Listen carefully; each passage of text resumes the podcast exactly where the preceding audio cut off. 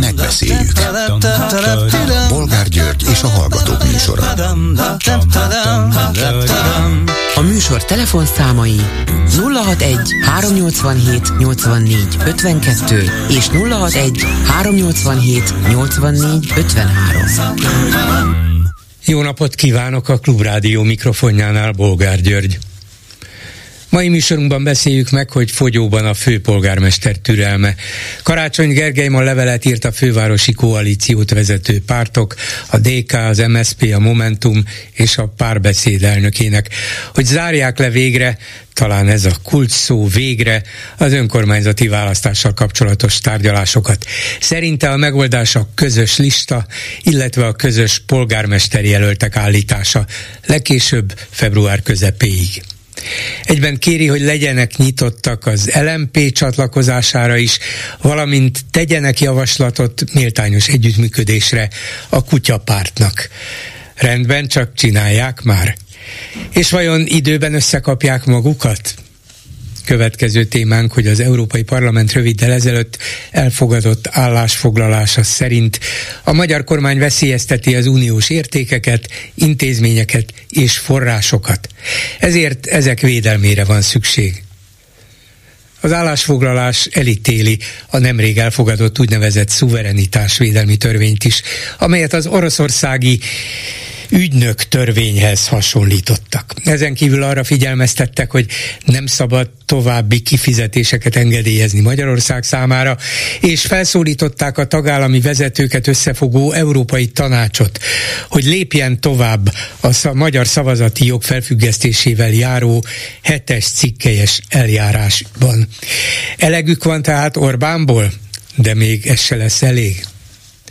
Ezzel kapcsolatban mit gondolnak arról, hogy Gulyás Gergely miniszter mai sajtótájékoztatóján kijelentette, a Szovjetunióban jobban tisztelték a jogot, mint az Európai Unióban és nem szakadt rá a plafon Stalin több mint 20 millió halálos áldozatával. Mi a véleményük továbbá arról, hogy a kormány szerint több mint másfél millióan vettek részt a szuverenitás védelméről szóló úgynevezett nemzeti konzultáción, vagyis ennyien küldték vissza a kérdőíveket, vagy töltötték ki a kérdéseket online. Lehet, hogy ezek szerint 6,5 millió szavazópolgárnak nem is volt fontos a magyar szuverenitás? Telefonszámaink még egyszer 387 84 52 és 387 84 53. A telefonnál pedig Barkóci Balázs országgyűlési képviselő, a DK szóvivője és Árnyék kormányának oktatási minisztere. Jó napot kívánok! Jó napot kívánok, köszöntöm a hallgatókat! Kezdem a talán legfontosabbal, vagy bizonyos szempontból azzal a dologgal, ami fontos lehet a júniusi önkormányzati választásokon, hogy hogyan induljon az ellenzék. A főpolgármester ma Facebook oldalán közzétette, hogy nyílt levelet írt a fővárosi koalíciót alkotó pártok vezetőinek, így a DK elnökének is, és kérte, hogy február közepéig egyezzenek meg közös lista állításában, illetve közös polgármesterek jelölésében. A DK hogy áll ehhez hozzá? Nyitott kapukat dönget Karácsony Gergely? Természetesen egyetértünk Karácsony Gergely főpolgármester úrral, hogy az idei fővárosi önkormányzati választásokat megelőzően a jelölt és listállítás, hát nem februári, március közepét tudok, de vicson ki, hogyha tévednék, tehát legkésőbb addig be kell fejezni, ugyanis ugye áprilisban indul el a kampány, és nyilvánvalóan a demokratikus koalíció azt is támogatja, hogy a, azok a pártok, amelyek a jelenlegi városvezetést adják, tehát a demokratikus koalíció, Momentum, a Magyar Szocialista Párt és a párbeszéd, ők egy közös listán induljanak, amit a főpolgármester úr vezet, és támogatjuk azt is, hogy a LMT is ennek a listának a résztvevője legyen. A karácsony által közölt Facebook bejegyzésben az van, hogy meg kell állapodniuk legkésőbb február közepéig, ahol ez valamilyen okból nem sikerül, ott a 19-es önkormányzati választáshoz hasonló előválasztást kellene tartani, legkésőbb a március 15-ét követő napokban.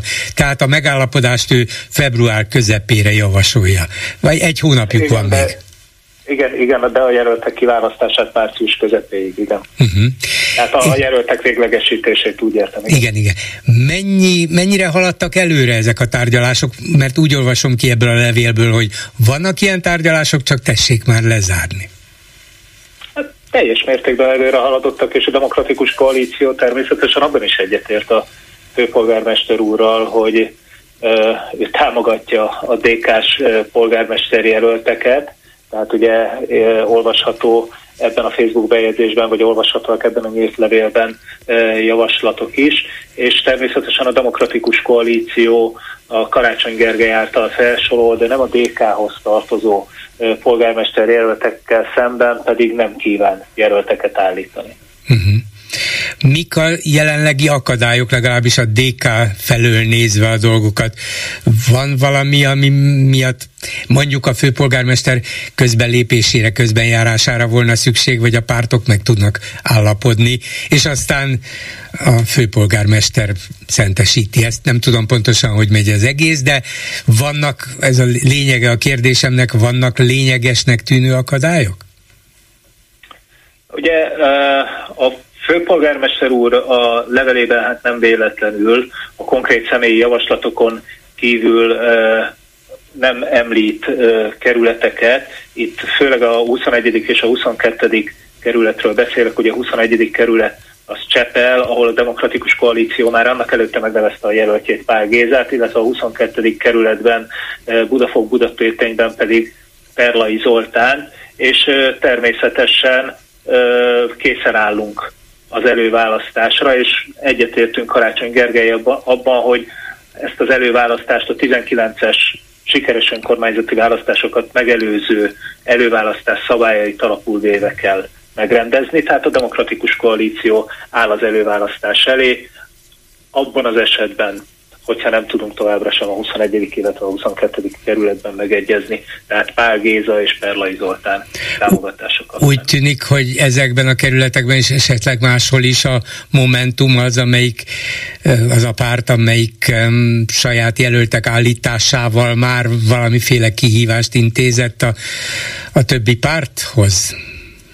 Hát nem úgy tűnik, hanem konkrétan igen, a Momentumok uh-huh. is megvannak mind a 21. mind a 22. kerületben a konkrét jelöltjei. Hogyha ezekben a kerületekben mondom nem sikerül megegyeznünk, akkor a demokratikus koalíció áll az előválasztás elé. Az ön tudomása szerint a Momentum is áll ez elé a megmérettetés elé, hogyha nem megy a megegyezés? Hát legalábbis én annyit tudok erről, amennyit ön újságolvasó emberként eddig ezt kommunikálták, úgyhogy gondolom ebben uh-huh. nem változott a vélemény. Nem lehet, hogy azért nem biztos még a Momentum álláspontja, mert előbb Donát Annát meg kell választani ismét a Momentum elnökévé? Hát erről mindenféleképpen a Momentumot kellene megkérdezni. Jó, megfogom őket nem hallott is. olyat, hogy Igen. más párt belügyét bármilyen módon kommentáltam.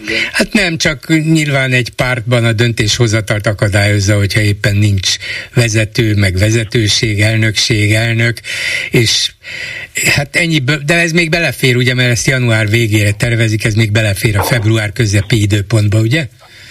Hát január 28-án van nekik azt hiszem a uh-huh. kongresszuson. Jó, szóval akkor ön optimista, meg fognak tudni egyezni. Én mindenféleképpen természetesen, tehát uh, ugye 2019-et megelőzően volt egy főpolgármesteri előválasztás, illetve a pártok között volt egy megegyezés a közös lista tekintetében is, és emlékezzünk vissza, hogy Budapesten is, illetve számtalan megyei jogú városban átutó győzelmet arattunk. Erre készülünk most 2024. június 9-én. Akkor átérnék valami másra. Gulyás Gergely miniszter mai úgynevezett kormányinfóján azt mondta, hogy vannak vörös vonalak az Európai Unióval kapcsolatos, vagy az Európai Unióval folytatott tárgyalásokban, alkudozásokban, amelyeket a magyar kormány nem fog átlépni, akármennyire is ehhez köti az Unió a további kifizetéseket, megemlítette ezeket az úgynevezett gender, LMBTQ kérdéseket, hogy nem mehetnek itt propagandát folytatni az oktatási intézményekbe, meg a migrációt, hogy ide nem lehet betelepíteni senkit, akiket a magyar nép nem akar. Talán konkrétan nem említette, de mindig följön a harmadiknak, mert ez is a, az unió egyik követelése, hogy állítsák helyre az oktatási, akadémiai, kutatási szabadságot, és úgy látszik, hogy hát például az Erasmus meg a Horizont program felfüggesztése óta hiába ígéri a kormány, hogy de, de, de, de mi meg akarunk egyezni, mégse akarnak, mert nem tették meg az elvárt lépéseket.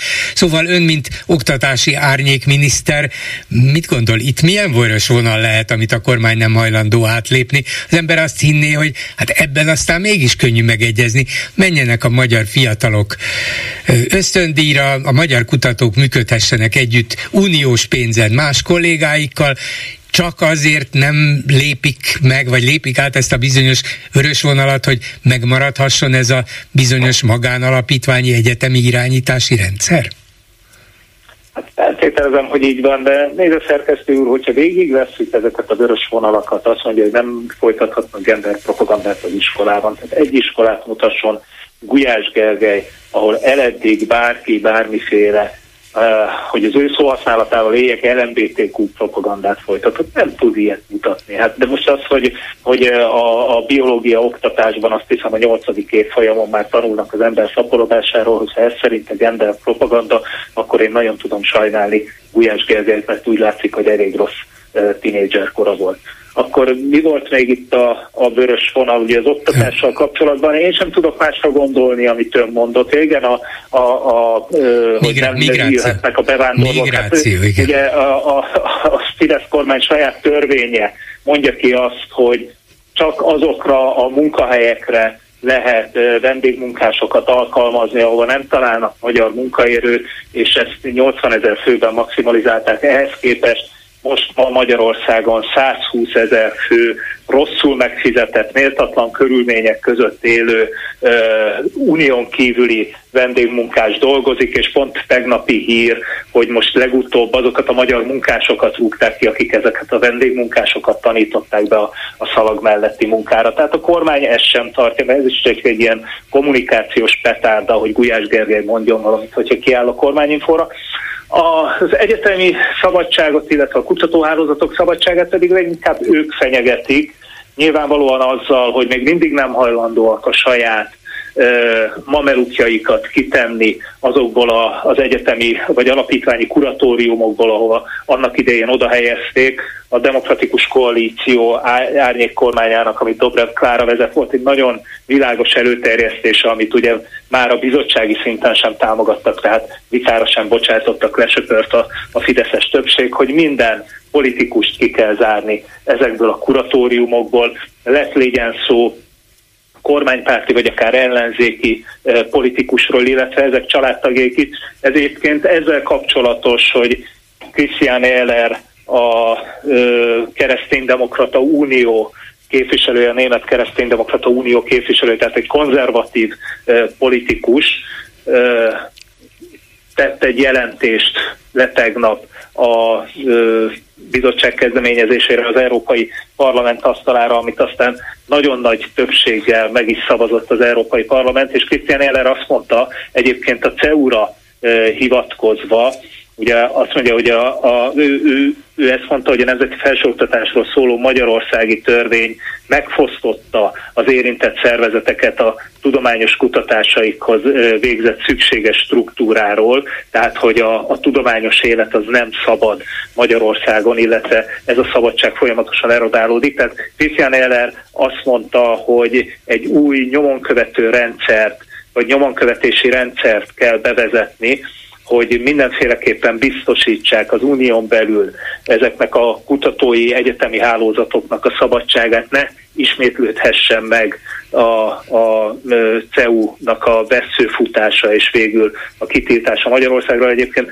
461 igen szavazattal, és mindössze 34 nem szavazat ellenében, tehát óriási többséggel szavazta ezt meg az Európai Parlament. Én itt mindig elmondom, hogyha az egyetemi kutatóhálózatok, a ö, szabadsága, vagy akár az Erasmus Plus, illetve a Horizon Europe program kerülnek szóba, hogy emlékezzünk vissza rá, amikor Szili Katalin miniszterelnöki megbízott ö, helyét kifogásolták ugye az egyik ilyen alapítványnak a kuratóriumában, és egész egyszerűen annak idején azt csinálták, hogy miniszterelnöki megbízottból miniszterelnöki tanácsadóvá nevezték át Szili Katalint, és utána Navracsics Tibor csodálkozott, hogy ez miért nem elég a bizottságnak, hiszen a miniszterelnöki tanácsadó az nem politikai pozíció, egyébként legutóbb, amikor a általam alelnökölt Európai Ügyek Bizottságá előtt ott volt Navracsics Tibor egy miniszteri beszámolóra, erre is rákérdeztem, hát nyilvánvalóan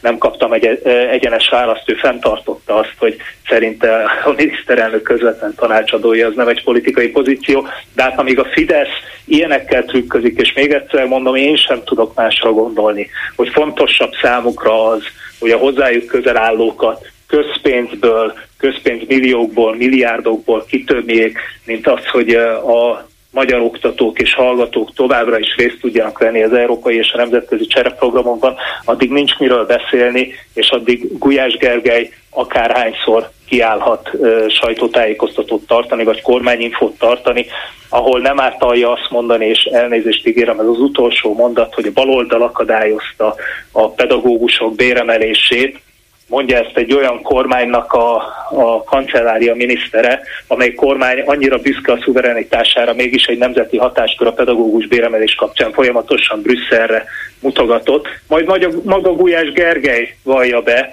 az egyik televíziós csatorna honlapjának adott szilveszteri nagy interjújában, hogy hát a pedagógus béremelés 88%-ban ezt a 32,2%-os bértömeg emelkedés, tehát ez nem béremelés, azt ne így bárki, hogy ennyit fognak valóban kapni a pedagógusok. Ez 88%-ban a magyar költségvetésből finanszírozták, és mindössze 12%-ban Európai Uniós forrásokból. Tehát maga a miniszter vallja be azt, hogy eddig is csak a politikai akarat hiányzott a pedagógus béremeléshez, tehát innentől kezdve miről beszél Gulyás Gergely. Na akkor még egyet mondok, hogy miről beszélt. Én valahogy úgy éltem ezt meg, amikor meghallottam, hogy hát erre már nincsenek szavak. Lehet, hogy önnek se lesz, de elmondom, hogy mire gondolok. Azt mondja, az Európai Uniós pénzekkel kapcsolatban, hogy a Szovjetunióban a jognak nagyobb tisztelete volt, mint az Európai Unióban. Hát azt hiszem, hogy az Gulyás Gergely és mindannyiunk nagy szerencséje, hogy sos, sosem éltünk igazán egy szovjet típusú rendszerben már úgy értem, hogy aki annyi idős, mint én, tehát Gulyás Gergely, azt hiszem, hogy ő is ilyen 80 körül született. Én bevallom őszintén, lehet, hogy majd ezzel fognak a propagandos sajtóban támadni. Én voltam még kis dobos, de úttörővé már nem avattak fel, mert jött a rendszerváltás. Én azt hiszem, hogy ez azoknak az e, áldozatok emlékének a meggyalázása, akik az ilyen e, autoriter, diktatórikus, totalitárius rendszerekben vesztették életüket. Ez megint csak a saját tábornak esetleg a mozgósítása vagy hergelése erre jó. Én szeretném azt gondolni, hogy Gulyás Gergely sem gondolja ezt komolyan, aztán lehet, hogy ők már e, intellektuálisan olyan szinten vannak, hogy ezt valóban elhiszik. Ez egy nagyon szomorú lenne. Köszönöm szépen Barkóci Balázsnak, a DK szóvivőjének és Árnyék kormánya oktatási miniszterének. Viszont hallásra! Én köszönöm szépen, viszont hallásra! Háló, jó napot kívánok! Jó napot kívánok, Rátkai László vagyok. Parancsoljon! Eltérnék a szabott témáktól. A, először én is adnék egy ö, saját meghatározást az uralmi formára. Én unokázós csalóknak ö, tekinteném őket, leginkább ezt a mentális érzetet kelti bennem a működésük. ja, azokra az unokázós csalukra gondol, akik fölhívják a nagymamát, nagypapát, hogy jaj, Igen, jaj, pontosan. mi történt az unokájukkal, súlyos baleset, azonnal jöjjenek, segítsenek, utaljanak át pénzt, hozzanak pénzt. Igen, ismerem. Így van. Most viszont kiválóan értem, hogy miért nem tud beleszólni a, a hallgatói betelefonálásokba. Egyszerűen megszakad az ön hangja, és nekem teljesen el kell hallgatnom, és várnom két másodpercet, mire az ön hangja megjön. Igen? Igen. Na, hát mindegy, azért megértjük egymást, én hallom önt, remélem a hallgatók mindkettőnket, úgyhogy hallgatom tovább. Igyekszem. A, ez egy témafelvetés a ö, szabad sajtó számára, nem nagyon találkozom vele, hogy a ö, Fidesz ö, nagy tőke gyűjtögető ö, mozgalmának milyen nemzetgazdasági eredménye eddig. Amit ö, nemzeti tulajdonba vettek idézőjelben, a, abból nekünk milyen adóbevételünk van. Mi az oka annak, hogy közben ugye lerohadnak a közszolgáltatások, mégse jön elegendő adóbevétel a nemzeti tulajdonban vett infrastruktúrából, megvállalatokból, és mik a kilátásai ennek a nagy tőkegyűjtögetésnek, mert ez ugye felénk arról szól, hogy még húzzuk meg az adáxiat, mert majd jó lesz. Vannak ilyen kilátások egyáltalán? Szóval erről én, mint teljesen laikus, nagyon szívesen hát tudom. Nekik már jobb? Azért látjuk, azt hogy a magánkezekbe került um, vagyon vállalatok, intézmények és így tovább, azok hozzák a profitot, és ezt a profitot el tudják tenni Orbán és környezetének tagjai. Uh, igen, na de uh, ugye ez sem derül ki, uh, ugye dugdossák a uh, tulajdonosok szemét, stb.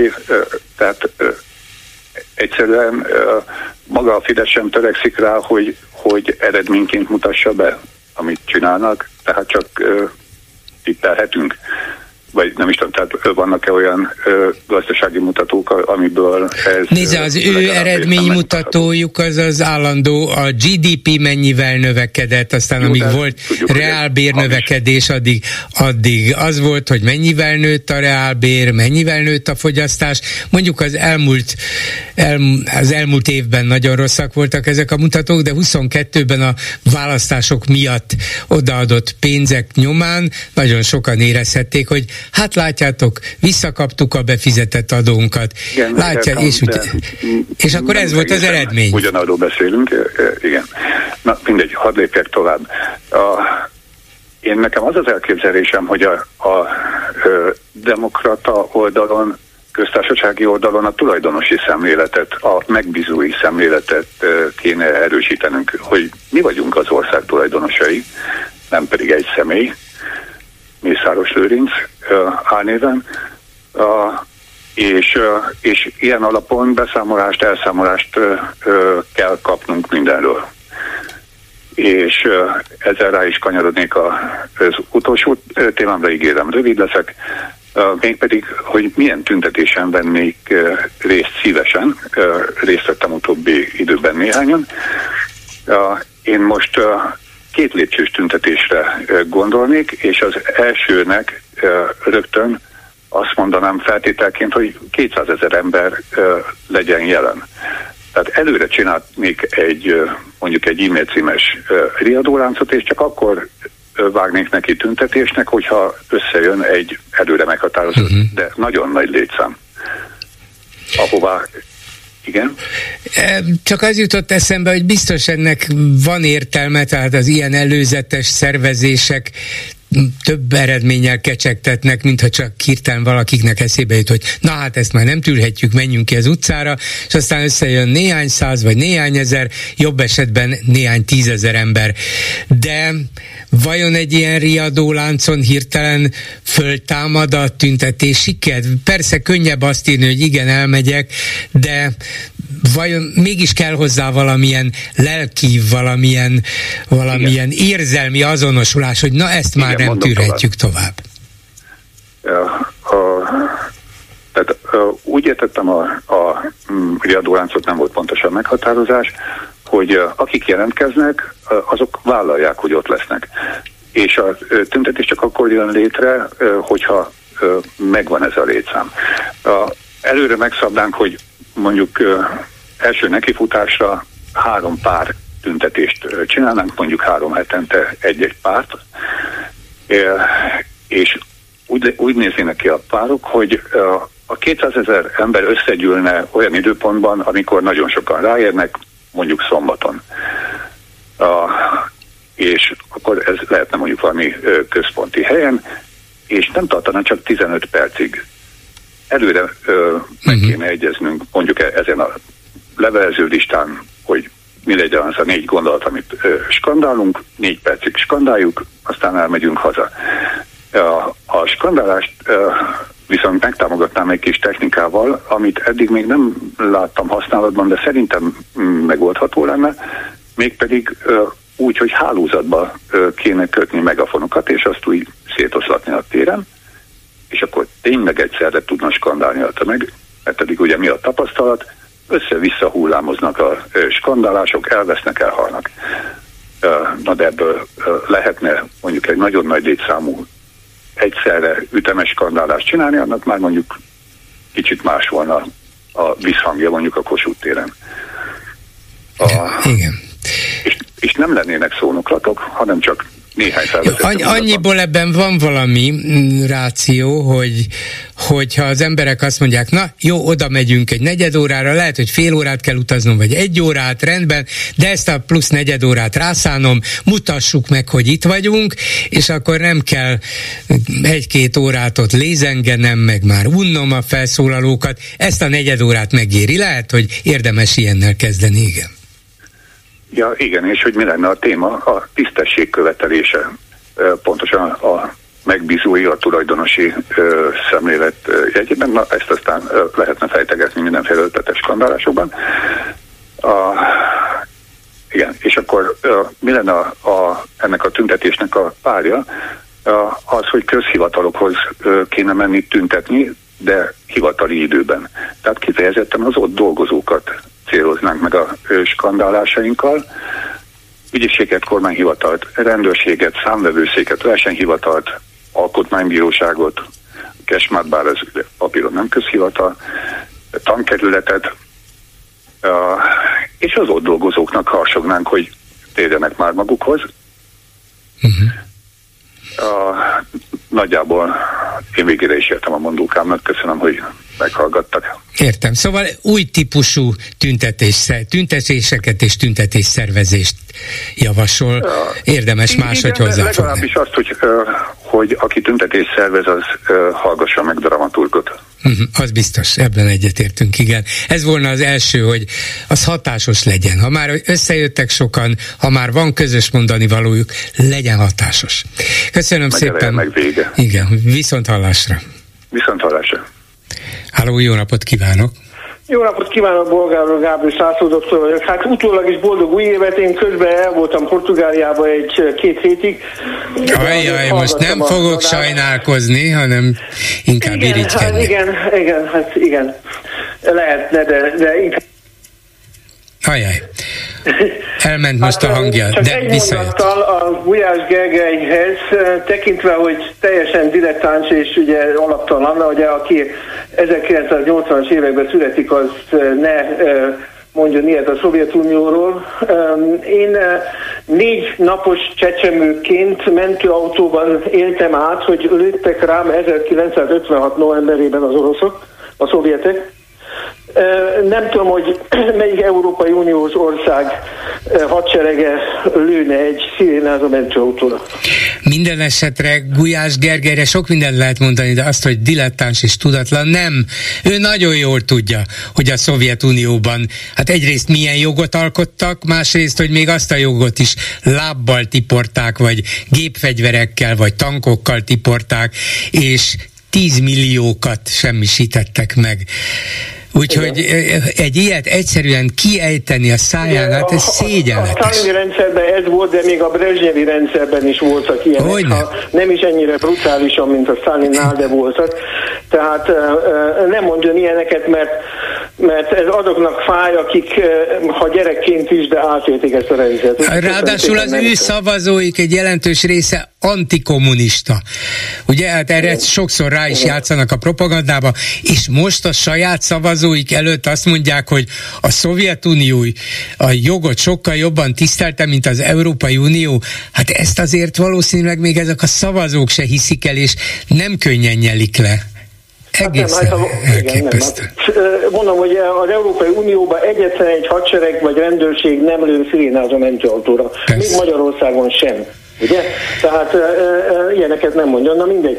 Ennyit akartam ezzel kapcsolatban. A másik, ami fontosabb, és a jövőben néz, a Európai Parlamenti ülésen, és előtte én azért beszéltem a Jurovának egy közvetlen tanács képviselő helyettesével, és a Manfred Webernek a, a, a közvetlen munkatársával is. Na most az volna az előre mutató és fontos dolog, hogy egy négy-ötörös többséggel, amennyiben a, a magyarországi viszonyok súlyosan ellenkeznek az Európai Uniós viszonyokkal, ezt jogászoknak kell kimutatni, ezt az Európai Uniós ellenzéki képviselőknek, illetve talán Latman Tamás tud ebbe segíteni, hogy mi jelent súlyos EU ellenességet, ugye ez, ez ugye fokozott és súlyozott minősített dolog, amennyiben ez kiderül, vagy ezt be tudják nyújtani, akkor a hetes cikkeit a négy ötöddel tovább tudják vinni. Tehát ez nagyon fontos, akkor nem kell Szlovákia és nem kell Hollandia sem. Ez igaz, csak a kérdés az, hogy a 26 tagállamból, ugye a 26 másik tagállam vezetőit ki és hogyan győzi meg. Uh, ahhoz se Latman Tamás, se más jogász nem kell, ez egy politikai kérdés, hogy mondjuk a tagországok kormányai mennyire súlyosnak tartják az Orbán kormány eltévejedését, és akarják-e jobban megfegyelmezni. Igen, négy-ötöd elég volna hozzá, nem kell teljes szavazat, egy hangúság, de ezek a kormányok önállóak, függetlenek, itt akárki akármit mondhat, az Európai Parlament is mondhat akármit, ők a, annak megfelelően fognak dönteni, hogy ők ezt mennyire tartják politikailag számukra is elfogadhatónak vagy hasznosnak. Igen, hát ugye ha számba veszünk ezeket a kormányokat, Ugye kapásból lehet 15-öt biztosan mondani, akik ellene vannak. Ugye most amiről konkrétan tudok szintén, a, a németek és a skandinávok, a, a svédeknek is vannak bizonyos ö, ö, fekete pontjai Magyarországgal szemben, ö, meg fogják ö, vétózni, vagy meg fogják tagadni a további befizetéseket.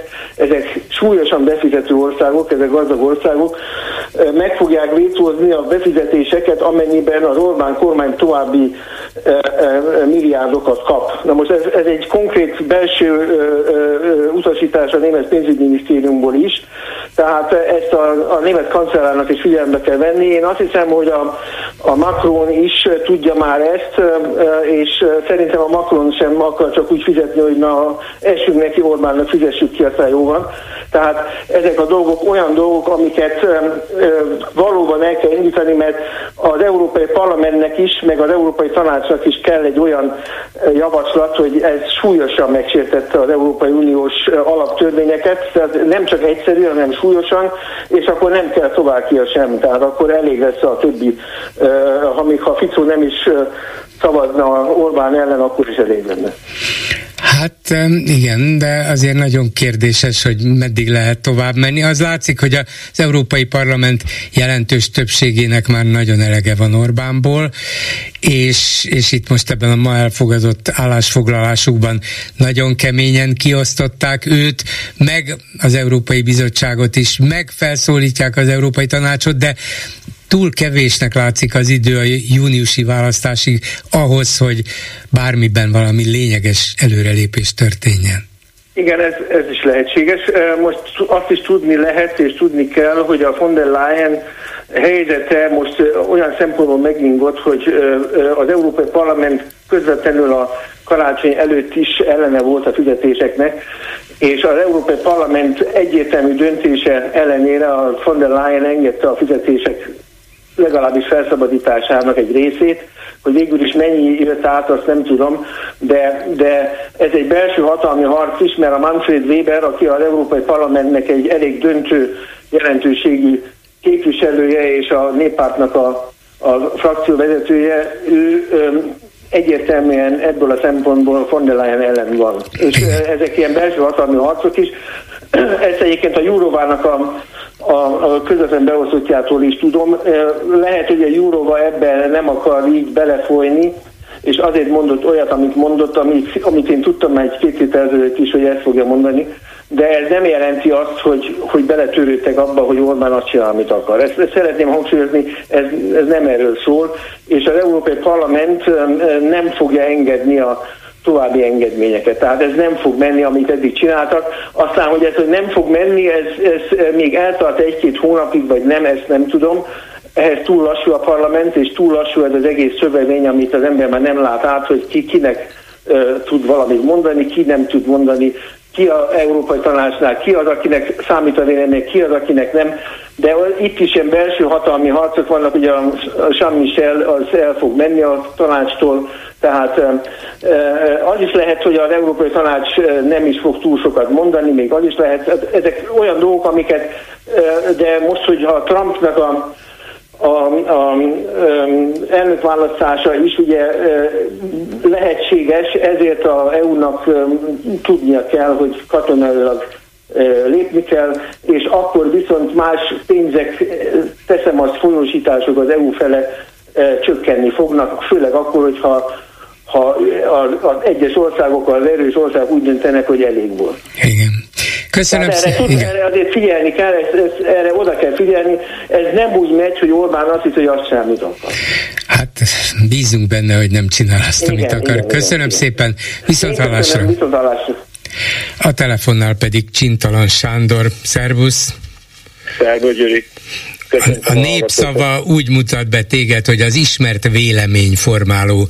Mondjuk, mondjuk azt, hogy korábbi ismert politikus. Na jó, most pedig véleményformáló, úgyhogy miután elmondtad a véleményedet a népszavának, gondoltam, hogy érdemes erről beszélnünk, ugyanis azt mondtad, hogy nem olyan egyszerű az, hogy le kell győzni egy választáson az Orbán kormányt, hogy le kell őket váltani, mert egy sima parlamenti többséggel nem menne sokra az ellenzék, kétharmaddal kell legyőzni, mondtad, mert, mert különben az egésznek nem sok értelme van. Ez ugyan korábban a 22-es választások előtt is többször fölvetődött, különböző szakértők próbáltak kidolgozni mindenféle jogilag elfogadható javaslatot, hogy mégis hogy élhetne az egyszerű többségével az ellenzék már ha lett volna többsége, de hát mint tudjuk nem lett. De most azt mondod, hogy nem is érdemes másképp neki menni egy következő választásnak, csak úgy, hogy vagy kétharmad, vagy nincs is értelme? Azt. Lényegében igen, de egyébként ezt eh, pár hónappal ezelőtt egyszer már erről beszéltünk uh, veled. Uh, ugye, hát most már eltelt sok-sok éve, és sok mindent láttam. Vagyok, aki vagyok, vagyok egy állampolgár, Amúgy meg most jó, hogy emlékeztetted a hallgatókat is arra, hogy ugye az előző választás előtt mindenféle kombinációk voltak, hogy mondjuk egy parlamenti többséggel mit lehet csinálni, egy sima parlamenti többséggel mit lehet csinálni a kétharmados törvényekkel. Semmit. Semmit. Ez egy, ez egy velősen politikai kérdés. Nem szakpolitikai kérdés. Uh-huh. És egyébként azóta még történt egy nagyon érdekes dolog. Mert ugye mindig hivatkozunk például a Varsói gyorsan erre, arra, arra. Hát nézd meg, vagy nézzék meg, vagy figyeljenek oda a kedves hallgatók is, hogy mit művel a Kaczynszki, akinek a hatalma töredéke annak abban a Lengyelországban, ahol remélem érti mindenki, mert nem akarok bőbeszélő lenni, de az vagyok persze, hogy eh, egy olyan Lengyelországban, ahol valahol valamikor 1980-ban szolidaritás, meg, meg egy struktúrált politikai ellenzék volt, és eh, szakszervezeti mozgalomban meg minden kutyafüle. Nem lehet mit csinálni a feles törvényekkel. Eh, o, ott, se, ott sem lehet mit csinálni a feles törvényekkel, hát még nálunk a szinte minden lényeges kérdésben kétharmadosakkal. Hát erről beszélek.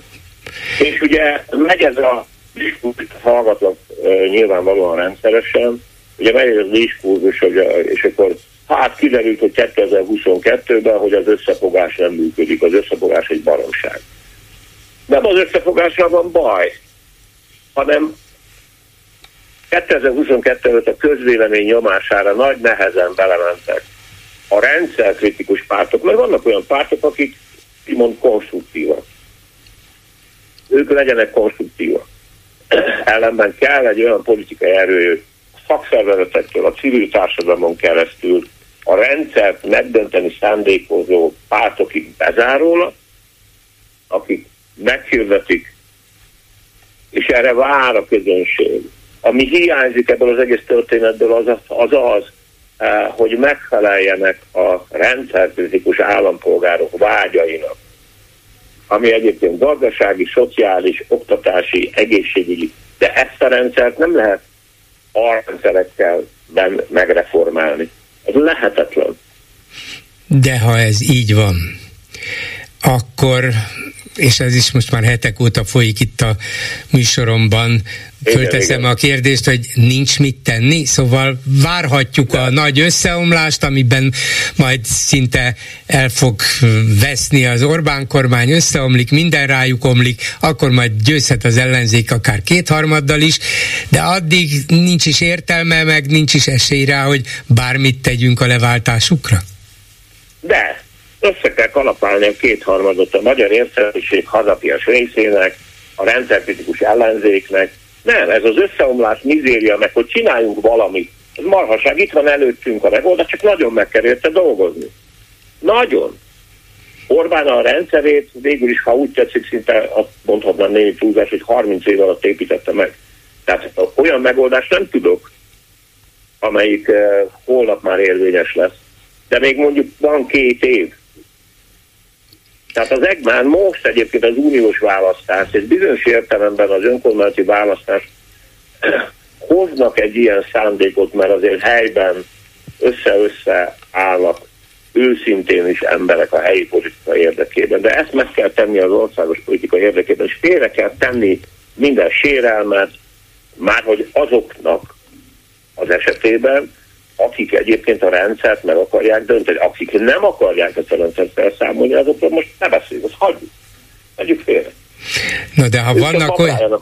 Igen, de ha vannak olyanok, már pedig vannak és lesznek, akik azt mondják, hogy hát tulajdonképpen nem is a rendszer van, van baj, hanem hogy az Orbán kormány ebben ezt csinálja rosszul, abban meg azt csinálja rosszul, mi jobban csinálnánk, mi többet adnánk, mi, mi empatikusabbak lennénk a szegényekkel, vagy a háttérbe szorítottakkal, és így tovább, és így tovább. Hát tulajdonképpen szavazatok ránk, hát mi nem akarunk mindent felforgatni, és és akkor már kiesik az Orbánnal szembeni ellenzékből egy jókora rész. Ki marad, és miért lesz az vonzóbb a társadalom számára, hogy kétharmaddal juttassa őket hatalomra?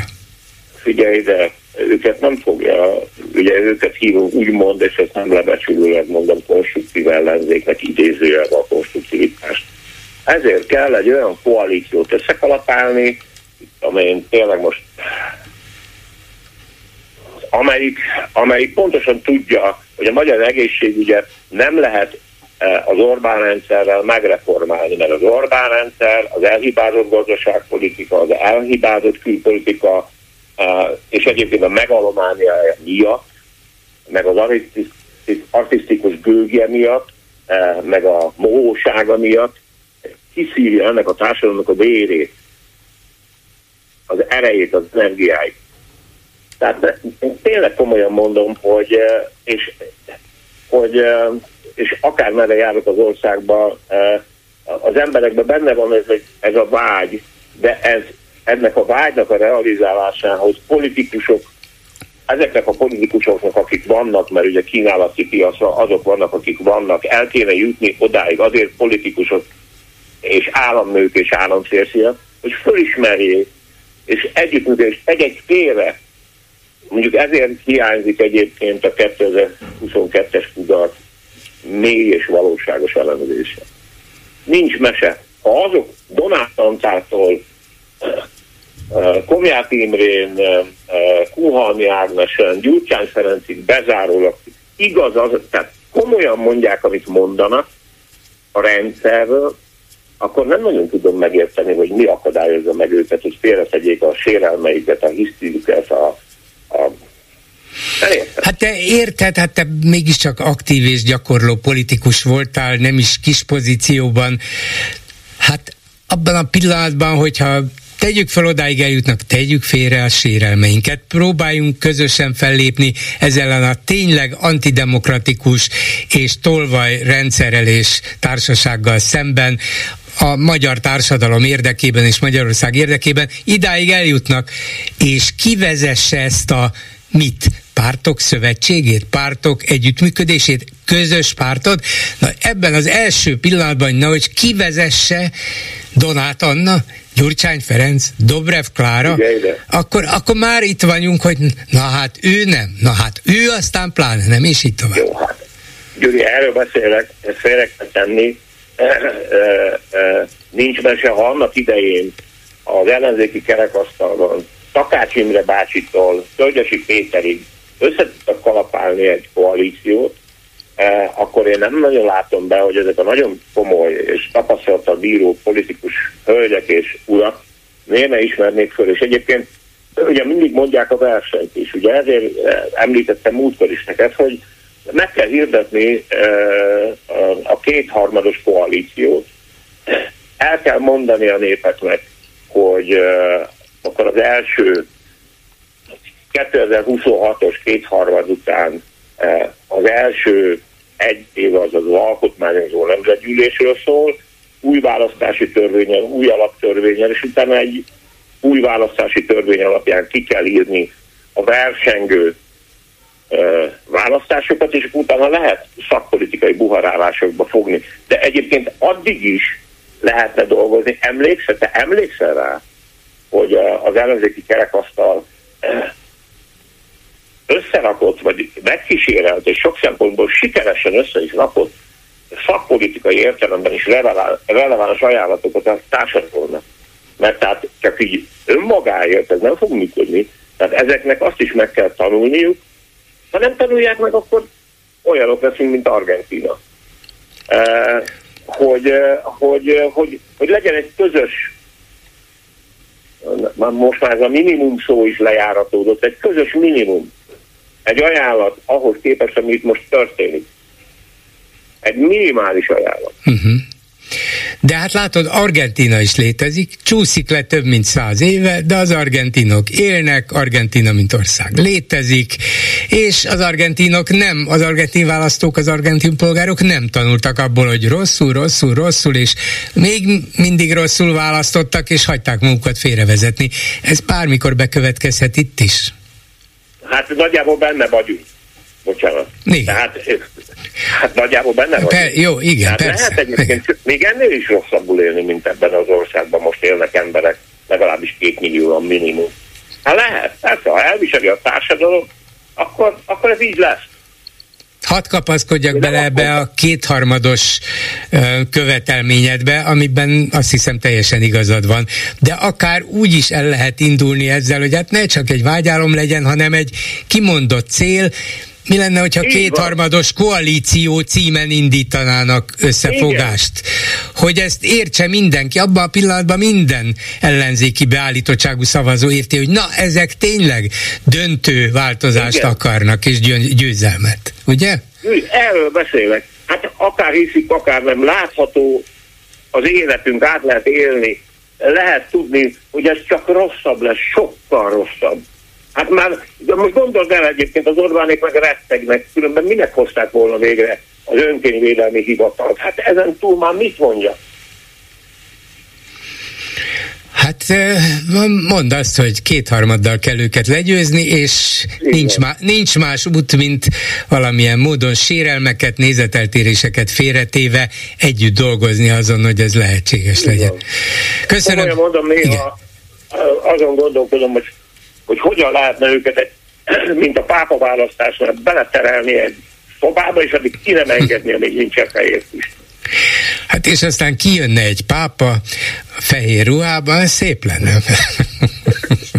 Jó, Kösz... hát nem tökéletes. Igen, igen. Köszönöm szépen, Csintalan Sándort hallották. Szervusz, minden Én jót. köszönöm, minden jót kívánok mindenkinek. Háló, jó estét kívánok! Halló? Jó estét kívánok! Igen, hallom önt, parancsoljon. Ambrózi Pál vagyok Albert írsáról. Azt, a szuverenitási törvényel kapcsolatban szeretnék egy-két dolgot mondani, hogy miért ráságos ez szerintem. Na. Úgy gondolom, hogy hogy tehát ez arról szól, hogy azzal, hogy az ellenzék valamilyen támogatást kap, azért ő majd valamivel tartozni fog valakinek. Na most sorolhatnánk Orbán Viktornak, a, hogy a Soros György mennyit segített. Nem hiszem, hogy ő olyan nagy örömmel fogadta azt, hogy teleplakátolták főgonoszként Magyarországot vele. Igen, hát nem De... hiszem, hogy Orbán Viktor viszonozta ezt a támogatást. Aztán sorolhatnám, a, akár említhetném Simicska Lajost is, aki nélkül többek szerint Orbán Viktor egyszer se lett volna miniszterelnök, de Tordján Józsefet is megemlíthetnénk, aki, aki 80 helyen léptette vissza, hogy miniszterelnök lehet, lehessen Orbán Viktor a képviselőit. Aztán, amikor a, sikerült a két éves költségvetést megszavaztatni, akkor szép lassan leszalámizták a, uh-huh. a pártját. Hát erre azt lehet mondani, hogy, vagy azt szokták mondani, hogy a hála nem politikai kategória. Orbánnál Igen, semmiképp sem. De hát ezek után, hogyha ezt így végig gondolja egy külföldi pénzember, az mikor fog Magyarországnak, Magyarországon bárkinek úgy pénzt adni, hogy arra számít, hogy ő majd valamit kap helyette. Hát e, ettől még ugye lehetnek olyan külföldi, akár pénzemberek, akár csak külföldön élő jómódú magyarok, akik azt gondolták tavaly a választások előtt, hogy érdemes egy kis pénzzel megtámogatni az egyébként anyagilag is minden szempontból korlátozott ellenzéket, hogy fölvehesse a versenyt a kormányjal. Nem azért, hogy ebből nekik személyesen bármi hasznuk legyen, hanem mert úgy gondolták, hogy Orbán Viktor politikája rossz az országnak, rossz irányba viszi Magyarországot. Lehet, hogy az ő rokonaiknak, itt élő magyaroknak is rossz, ezért úgy, vagy egyszerűen csak politikailag azt mondták, hogy én demokrata vagyok, vagy én liberális vagyok, és fel vagyok háborodva, amit Orbán mond és csinál, ezért támogatom X összeggel az ellenzéket. Ez, ez befolyásolás bizonyos értelemben, de mit várná el cserébe, hogy majd az új kormány demokrata politikát folytat? Hú, ha, hát ez szörnyű lenne, nem? Hát igen, tehát ezért gondolom álságosnak. Tehát az, hogy mi a, minden nap, amikor bemegyünk a boltba, a elköltött pénzünknek a negyedét arra adjuk a kormánynak, hogy hűítsen minket. Hát sőt, 27 százalékát, igen. Több, mint a, hát, több, mint a negyedét, igen. Nem akarok belemenni igen. az áfa számolásnak a a Igen. sajátosságaiba, hogy honnan 27 százalék. De mindegy. A, a másik, ami kiakasztott, az a, hogy egy 80-ban született ember megmondja azt, hogy hogy a Szovjetunió milyen módon állt a... Jobban tisztelték a, jogot, a joghoz, mint az Európai Unióban. Mint az Európai Unió nem tudom, én amikor ilyen középiskolás voltam, akkor még a jogászoknak történelemből kellett felvételizni. És, ha történ- és a, a jól számolom, Gulyás Gergely már akkor érettségizett, amikor már az 56-ról lehetett beszélni, és akkor már felteltően elmondták azt 56-ról, hogy bizony tökölön a magyar tárgyaló társaságot az orosz katonák tartóztatták. Hát tegyük, Ami... hozzá, igen, tegyük hozzá, hogy Gulyás Gergely eh, jobboldali beállítottságú családból jön. Ő ezzel, hát nem is büszkelkedett, de elmondta már néhányszor. Mit szólnak otthon ehhez? Hát, a, hogy a 68-as csehszlovák bevonulásról ne is Igen. tegyünk említést. Szóval én, én egyszerűen nem, én még csak azt se értem, hogy kihez szól ez. Hát kit bolondít meg ezzel a szörnyűséggel, hogy hát a, Szovjetunióban jobban igazság, tisztelték a jogot. Nem tudok ennél jobbat mondani, voltam katona valamikor régen, és az ember nem is gondolná, hogy milyen emberek élnek ebbe az országban. Igen, de hogyha ezeket az embereket Gulyás Gergely és a többiek így akarják maguk mögé állítani, hát az legalábbis gyomorforgató. Tehát, hogyha az ellenzékről tudják mindenhol, amiben bizonyos mértékig igazuk van, de az, a, tehát az mindenképpen probléma a részükről, hogy, hogy egy értelmiségi buborékba élnek. Igen, igen. És egyszerűen, tehát az, hogy tehát ezt a tehát azokat a mondatokat, amik, tehát a, nem tudok ennél jobbat mondani, amikor egy országgyűlési képviselőjelölt lakossági fórumon zéró összegű játszmáról beszél, akkor akkor, akkor a hallgatóság 99%-át elveszti. Hát igen, azzal az egy mondatta, és akkor utána már a többiek és kommunikációt tanít. hát igen, igen, igen. Az, az, tehát az, a, és valamiért, tehát én el szoktam menni fórumokra, amik itt a környéken szoktak lenni. Volt egy alkalom, majdnem annyi ellenzéki vezető volt, mint amennyi hallgató. Az ellenzéki vezetők szépen elbeszélgettek egymással, és aztán elmondták a szentenciákat, és mind aki jól végezte dolgát, elmentek. Hát most ugye ott kezdődik, hogy miért nem sikerül verbuválni érdeklődőket, hallgatókat, akiknek van bizalmuk az ellenzéki politikusokban, miért nem akarnak ők elmenni, és akár követelni tőlük, hogy jobban képviseld az érdekeimet? Hát az az igazság, hogy tehát ez, tehát amikor valaki egy fórumra elmegy, mint ahogy én is ilyen civilként, akkor nem nekem kellene keresni a kapcsolatot a, azokkal, akik eljönnek a fórumra. Hát igen, azt is meg kell szervezni, igen. igen hanem, hanem nekik kellene. Igen. Tehát mondtam, tehát van egy ilyen, hogy 7 plusz két fő az, a, az egy társaság, ahol még beszélgetni lehet. Én ezt javasoltam, hogy, hogy csináljanak ilyen 7 plusz 2 fős, vagy 7 plusz mínusz 2 fős csoportokat, és azokban kezdjenek el beszélgetni. És azok, akik, akiknek releváns véleményük van, azokat továbbvinni. Uh-huh.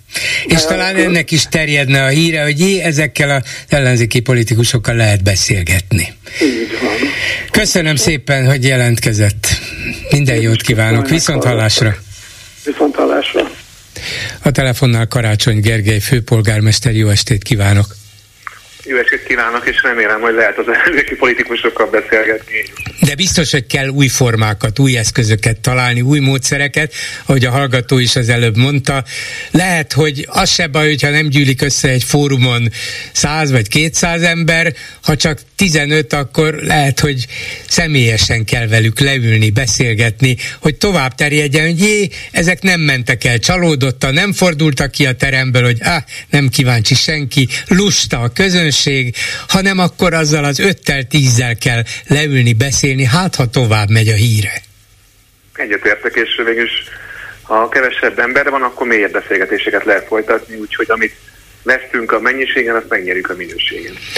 Igen, szóval csak meg kell próbálni mindent, hogy, hogy ebből a jelenlegi, hát elég sanyarúnak látszó helyzetből ki lehessen törni. Budapesten mondjuk a helyzet egy kicsit jobb, és itt azért van remény, hogy az ellenzék megtartsa a főváros vezetését, de ön ma nyílt levelet írt a fővárosi koalíciót vezető pártok vezetőinek, DK, Momentum, MSP, párbeszéd zöldek nincs benne ugye az LMP, és nincs benne a kutyapárt, majd erre is kitérünk, de miért írta ezt a levelet? Hát maguktól ezek a pártok nem tudják mi a dolguk, vagy lassan kínlódva próbálják összehozni a megállapodást? Miért sürgeti őket? Mi a baj? Hát lehet, hogy csak nekem tűnt föl, de itt június 9-én lesz egy önkormányzati választás, és addig már néhány hónap van csak hátra, és még mindig vannak vitatott kérdések az ellenzéki oldalon, meg ilyen kimondatlan helyzetek. Én azért tartottam pontosnak, hogy egy viszonylag bővebb levélben összefoglaljam az érveimet, és ezt elküldjem egyszer a nyilvánosságnak és egyszer a pártvezetőknek, mert ezeket a dolgokat meg kéne beszélnünk. Tavaly év végén nagyjából őszerűen ugye én már éléráltam annak, hogy rendet teremtsek itt az ellenzéki oldalon, és már majdnem meg volt a megállapodás, amikor bejött a Fidesz mesterterve, és ugye újraírták a választási szabályokat, és sajnos azt kell mondjam, hogy a maguk szempontjából úgy tűnik, hogy megvolt ennek a politikai ö, oka, hiszen ezzel tulajdonképpen megbonyolították az ellenzéki pártok együttműködését. Én azt gondolom, hogy, hogy ez egy csapda, amiben nem kéne belemásznunk, túl kell rajta lépnünk, és egymás tenyérébe csapva végre készülni a közös választásra.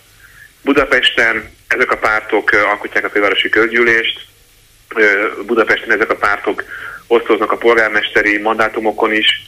Az elmúlt években nagyon sok próbát kiálltunk, borzasztó nehéz körülmények között, de mégiscsak egységesen, és azt gondolom, hogy helyes és világos értékek mentén vezettük a város és a kerületeinket. Ezt a munkát szerintem folytatni kell, és ennek feltétele az, hogy bizonyos politikai kérdéseket lezárjunk, és végre közösen tegyünk le egy, egy ajánlatot a budapestiek asztalára. Mondjuk ennek a technikai része az a leveléből is kiderül, hogy a, ezek a pártok állítsanak közös listát, illetve közös polgármesteri jelölteket. Hol van itt a probléma a közös listáról, mintha többé-kevésbé megvolna az elvi egyetért, és a közös polgármesteri jelölteknél ott látunk problémát, mert többen jelentettek be több helyen polgármesteri jelölteket. Ez emiatt nem megy az előrelépés egyelőre? Hát a közös lista dolgában uh, én azt gondolom, hogy szintén még uh, van vitatott kérdés. Én értem, hogy a pártok belért a Momentumot, és mindenki keresi a maga helyét, és próbálja az ellenzék és az ország érdekében a saját politikai arcélét jobban megmutatni, de azért ez mégiscsak a választás, ez a választás mégiscsak a városról szól, és én azt gondolom, hogy, hogy ezt a közös listát létre kell, tudnunk hozni, aminek egyébként Ugye ez a csapda, ezt tudom ebben a levelemben, hogy a pártok azért nyilván az európai parlamenti választáson önálló indulásra készülnek, ez a választás egy napon van az önkormányzatival, és tulajdonképpen az, hogy az utolsó percben megbuherálták a választási rendszert, és ott azt is kvázi úgy csinálnak, mint a arányossá tennék, ez egy felírásra kerítél, hogy a pártok önállóan méretessék meg magukat, ami egy normálisan működő parlament és demokráciában természetesen helyes, és, és nagyon sok helyen egyébként ilyen választási rendszerben működnek a pártok, csak hogy itt van egy nagyon aljas trükk. Ez van egy olyan banánhéj, amin el lehet csúszni, mégpedig az, hogy valakinek önálló listája lehessen a fővárosi közgyűlés választáson, ahhoz önálló polgármestereket és vagy főpolgármestert kell állítani, ami viszont szétzilálja az egységet, hiszen hogyha önálló polgármestert állít egy párt a főváros bizonyos kerületeiben, akkor máshol nem tudja a többi polgármester támogatni, és az ő jelöltjei pedig csak a saját jelöltjei tudnak lenni. Tehát ez egy nagyon alamuszi, sajnos azt kell mondom, hogy ehhez értenek, e, a kormányzáshoz nem, de a politikai mahináláshoz igen, és szerintem nagyon fontos lenne eldönteni azt, hogy akkor közösen indulunk, és lezárni a személyi vitás kérdéseket. Én azt gondolom, hogy a kerületek nagy többségében a lelkeméjén pontosan tudja mindenki, hogy ki lesz az a polgármester jelölt, aki mögé felsorakoznak a pártok. Van néhány vitatott kerület, ott vagy előválasztásra, vagy tárgyalásra, de le kell zárni ezeket a vitákat, hogy úgy tudjunk kiállni a budapestiek elé, hogy demokráciából, meg együttműködésből is képesek vagyunk példát mutatni a, a, a Fidesznek és tulajdonképpen egész Magyarországnak a hírekből is, meg a szavaiból is azt veszem ki, hogy tulajdonképpen egyetlen, még nem teljesen bizonyos pont van, és ez a Momentum, amelyik több helyen állított saját polgármester jelöltet, illetve hát még nem kötelezte el magát egyértelműen a közös listaállítás mellett sem. De hát ott lehet, hogy az a baj, hogy nincs elnök és nincs elnöksége pillanatban, meg kell várni a hónap végén ezt a választást, és akkor majd eldöntik, ebben reménykedik? Igen, én, én szeretném elmondani, hogy én nagyon büszke vagyok erre a koalícióra, és minden pártnak, ami ezt a koalíciót alkotja, megvannak a maga értékei, és a, a Momentum polgármesterei, főpolgármester helyettese, a Momentumi koalíciós partner természetesen nélkülözhetetlen, és, és nélkülük nem tudjuk továbbvinni ezt a várost, és, és természetesen ők sem akarnak a koalícióból kiiratkozni. Az a kérdés, hogy mi a helyes formájának az együttműködésnek. Én amellett érvelek, hogy a közös indulás, és természetesen az jó, hogy ha a pártokban és a pártok politikusaiban van ambíció a polgármester választás előtt, de hogyha mindenki egyetért abban, hogy a végül csak egy maradhat, akkor találjunk megoldást arra, hogy ez, hogy ez így is legyen. Az egyik az a tárgyalóasztal, hiszen sok kerület párhuzamosan van vitatva, tehát lehetne egy olyan megállapodást kötni, ami a pártok szempontjaitra tekintettel van, és hogyha minden kötél szakad, akkor még mindig ott van az előválasztásnak a, az eszköze, és ennek kapcsán a,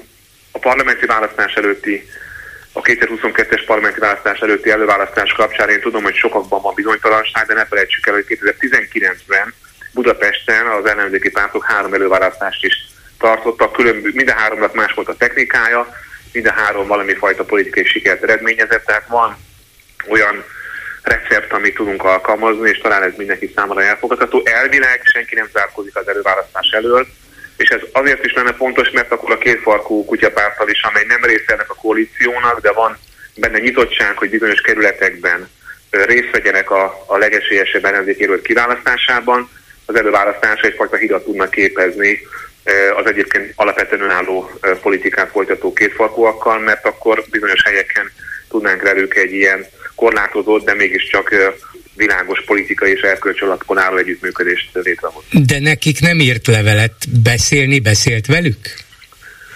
Természetesen én, én mindenkivel beszélgetek. Uh, Juhász Péterrel, aki például a két farkol színeiben indult, aki régi harcos társam, úgy tetszik barátom, vele többször is beszélgettem, ő például el szeretné indulni az ötödik kerületben, nyitott arra, hogy hogy, hogy amennyiben győz, akkor képviselje az ellenzéki szavazó tábor egészét, illetve hogyha veszi, támogassa azt, aki nyer.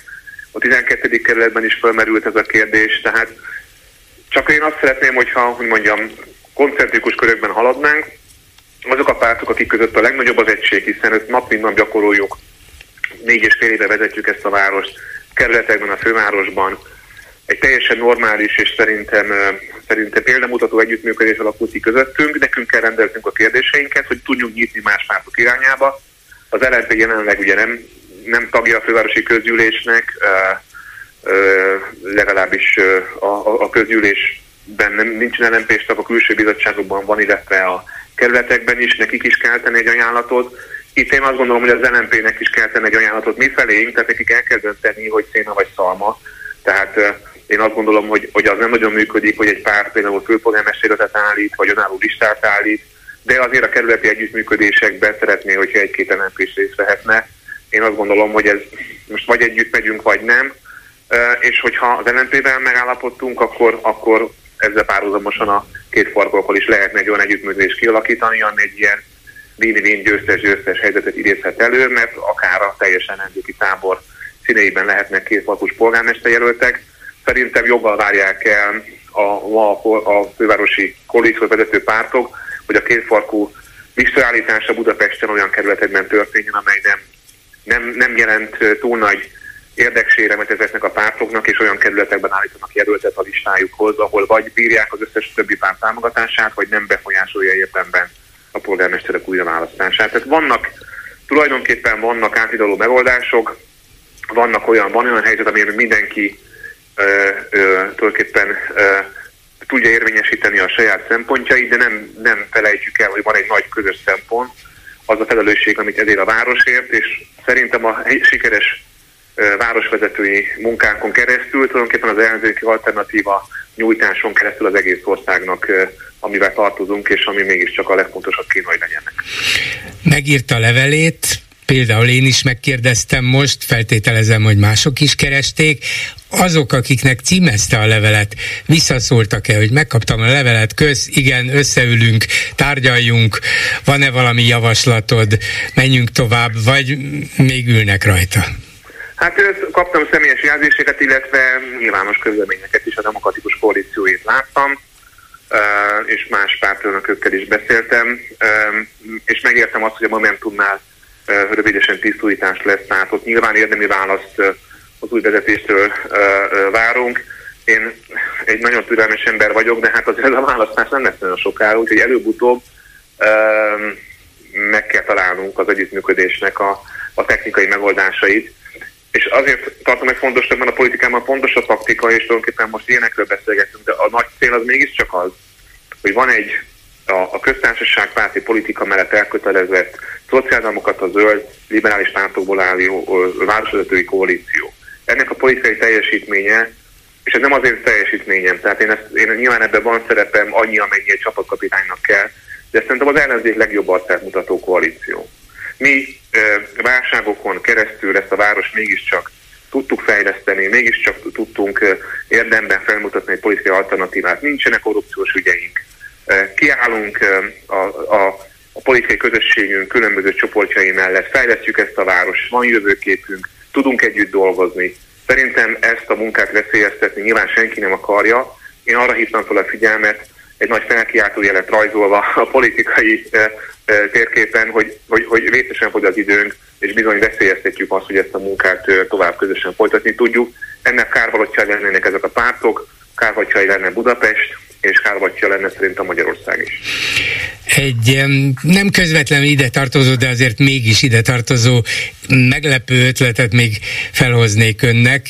Beszéltem itt egy jó hete Demszki Gábor volt főpolgármesterrel, és ő azt vetette föl, hogy hát tulajdonképpen az ő példájához hasonlóan, egykori példájához hasonlóan mi lenne, ha ön elindulna az európai parlamenti választáson is, mint egy kvázi közös koalíciónak a vezetője, aztán nem nem kellene kimennie Brüsszelbe, ha nem akar, hanem főpolgármester maradna, de jelezné, hogy itt van egy európai demokratikusan, európaian és demokratikusan gondolkodó ellenzék, annak ön a szimbóluma és szimbolikus vezetője is lehetne, és akkor talán még ez az európai és önkormányzati választás közötti um, konfliktus is feloldható lenne az ön szimbolikus bevonásával.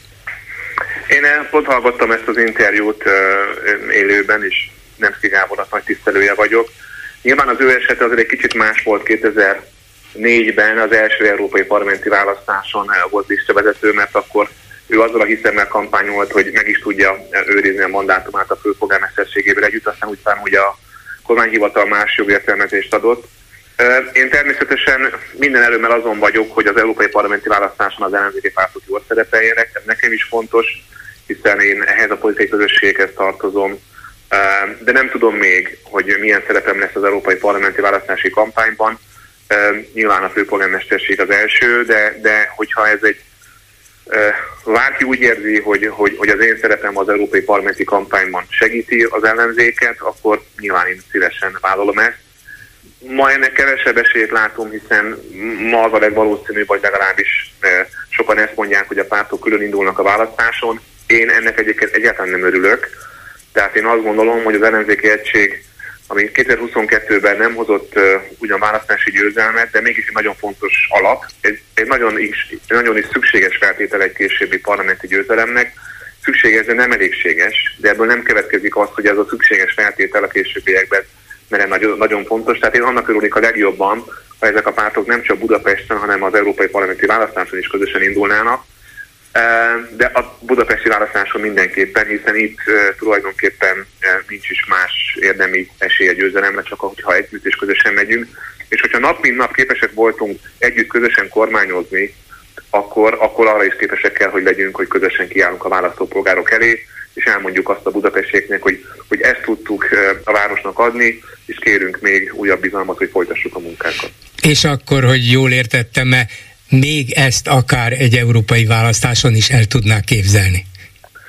Ez nem az én személyes döntésem, én azt tudom mondani, hogy én természetesen az európai parlamenti mandátumomat természetesen nem, nem szeretnék szerezni. Hogyha pártok úgy érzik, hogy nekem van dolgom abban, hogy azt a kampányt segítsem, akkor nagyon szívesen segítem, de kárt vagy zavart okozni a rendszerben nem szeretnék.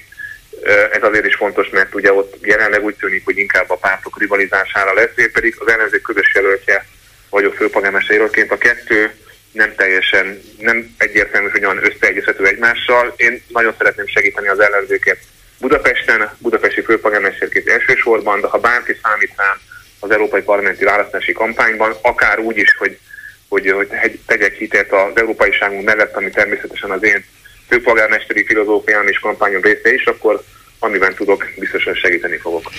Karácsony Gergelynek köszönöm szépen, viszont hallásra! Viszont hallásra! Háló, jó estét kívánok! Jó estét, polgár úr! Hát azon szerencsére telefonálnak közé tartozok, aki vezetően a főnöke után tud beszélni, és fújtó kritikát megfogalmaz, hogy nem fogják kirúgni. De természetesen nem akarom váltani Karácsony Gergelyt, hát nagyon kedvelem az ő politikáját, politikusi tevékenységét. Hát ha még kicsit több pénzt ad, akkor még jobban fogom kedvelni. Bolgárin ahhoz, nem tudom, hall engem? Igen, már minél ad egy kicsit több pénzt.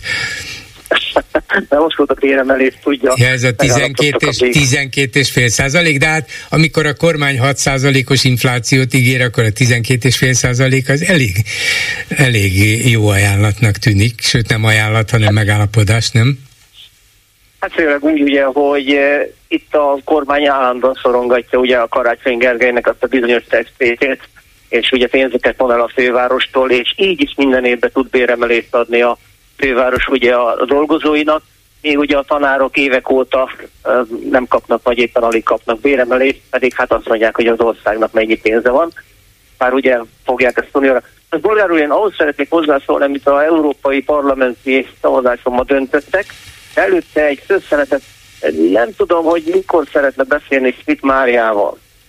Folyton, állandóan szeretnék beszélni vele, de hát jó néhány év elmúlt azóta, hogy ő legutóbb interjút adott nekem. Az az érzésem, hogy hát leírt engem már, nem, nem akar velem, vagy nem akar a hallgatóinknak beszélni, nem tudom, hogy mi a az igazi. Egyébként leírjon neki egy nyílt vagy egy e-mailt, hogy jó lenne, hogyha a terrorházából kivágnák most ma a Szovjetuniót és a kommunizmus, és Brüsszelt raknák be helyére.